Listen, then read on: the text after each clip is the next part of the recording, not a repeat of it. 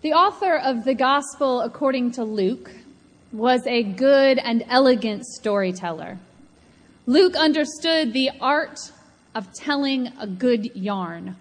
He situated his narratives, he gave them a beginning, a middle, and an end, something we can't say for all of the gospel writers.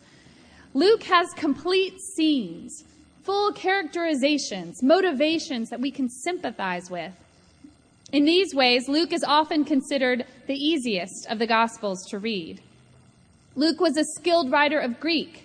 He was probably a Gentile, but he was very familiar with the Hebrew scriptures and also of Jewish practices.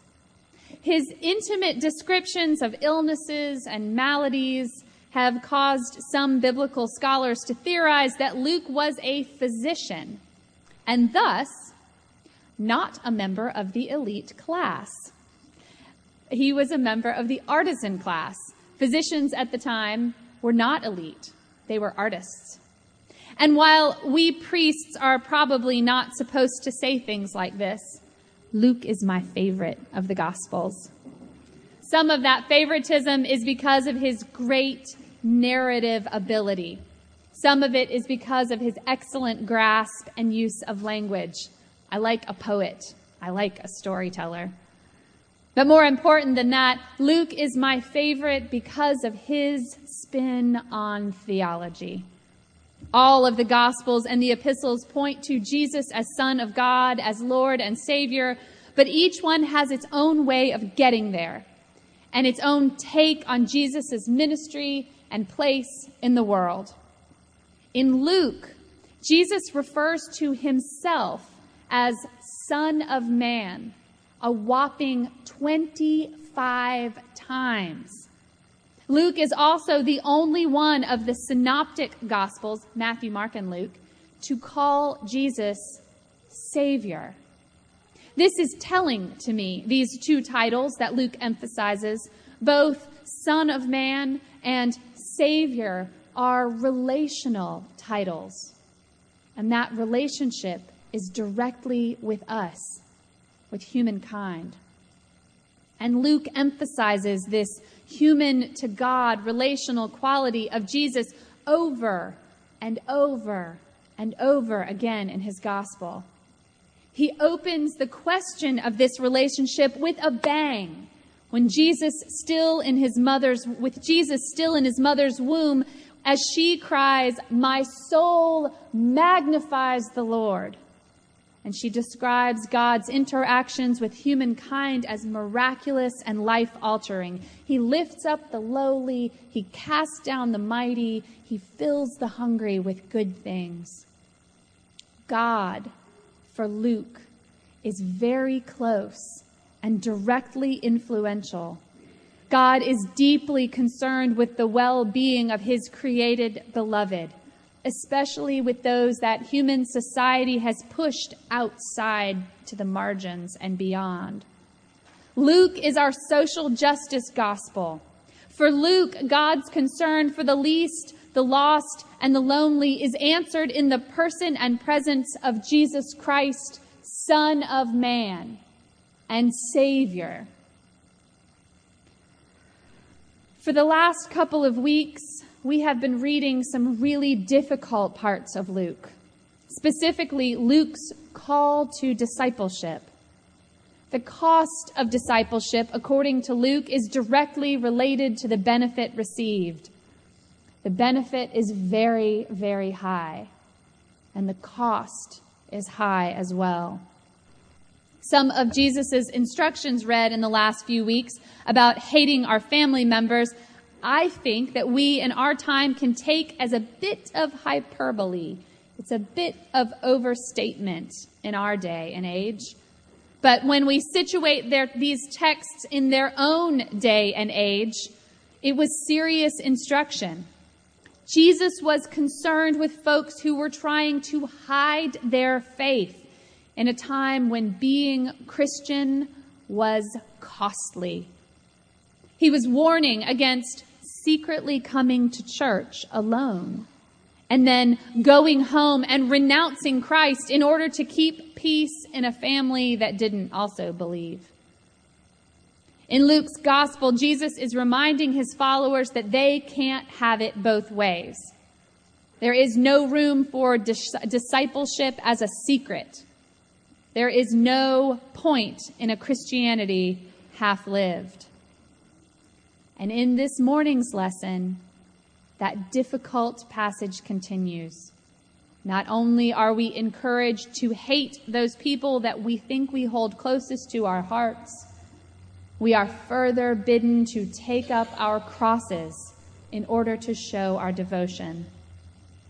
The cost of discipleship in Luke is very, very high. For all of his great skills as a writer and a storyteller, Luke is not a very good salesman. Luke is clearly not concerned with making this whole Christian discipleship thing very appealing. As I said, in our pluralistic world today, I think Jesus Jesus' call in Luke to hate father, mother, spouse, and children is a little hyperbolic. It's over the top. It's not as likely now that one need be prepared to cast, be cast out of one's family for religious belief here in the United States, in our time and society. But we do need to be prepared to make some drastic room in our lives in order to be practicing Christians in the world. In order to be followers of Christ, we need to clear out the stuff that gets in the way. Because once we make the commitment to hoist the cross up onto our shoulders, there's not a whole lot of room to carry anything else. With our arms full of cross, there's not really any room to carry around a burden of self pity when we are carrying a cross, we don't have any room for lugging around homophobia, bigotry, racism, or xenophobia. When we've picked up a cross, we will likely need to surround ourselves with a trustworthy community. Folks we can rely upon when the load gets just too great to bear, when we need a break. With our arms and hearts and minds full of cross. We no longer have the room in our lives for those things that get in the way of a journey towards justice and mercy and gospel. I resisted for many years the theological idea of taking up a cross. That notion, along with, well, that's my cross to bear, seemed shallow to me almost as if it devalued the very real, very weighty, very deadly cross that Jesus himself bore uncomplainingly. In recent years, though, I've been rethinking cross carrying, mostly in light of what I've already mentioned, that when we are full of the cross, we are empty of the other junk that gets in the way of a life lived fully and for Christ. When we are full of cross, we have to make very careful, very deliberate decisions about what else we can take on. The weight of that cross on our backs, a constant reminder that life is precious. Life is holy. Life is worth taking seriously and to its fullest. When we are lugging around a cross, it is awfully hard to blend in as anything else. And I dare say it becomes less and less important to us to try. When we carry our crosses, that is, when we really decide to be disciples, the world gets reordered.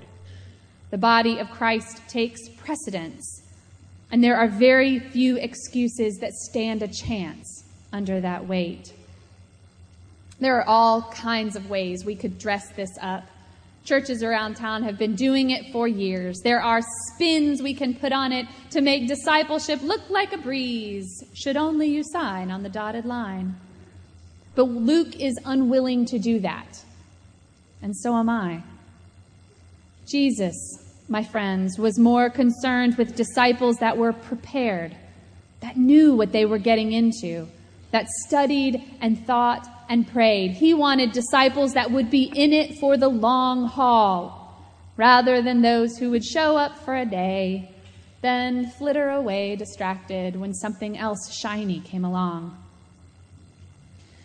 Yesterday morning, I reminded the parents and godparents of those to be baptized this morning that we here at All Saints take baptismal vows very seriously.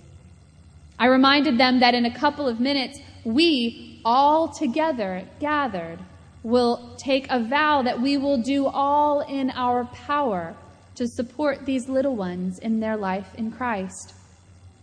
I reminded them that in order for us to be able to fulfill our promise, they would need to show up. And I'm reminding you too. In order to fulfill your own baptismal vows, and also the vows that you are going to make on behalf of these little guys, we have to be here.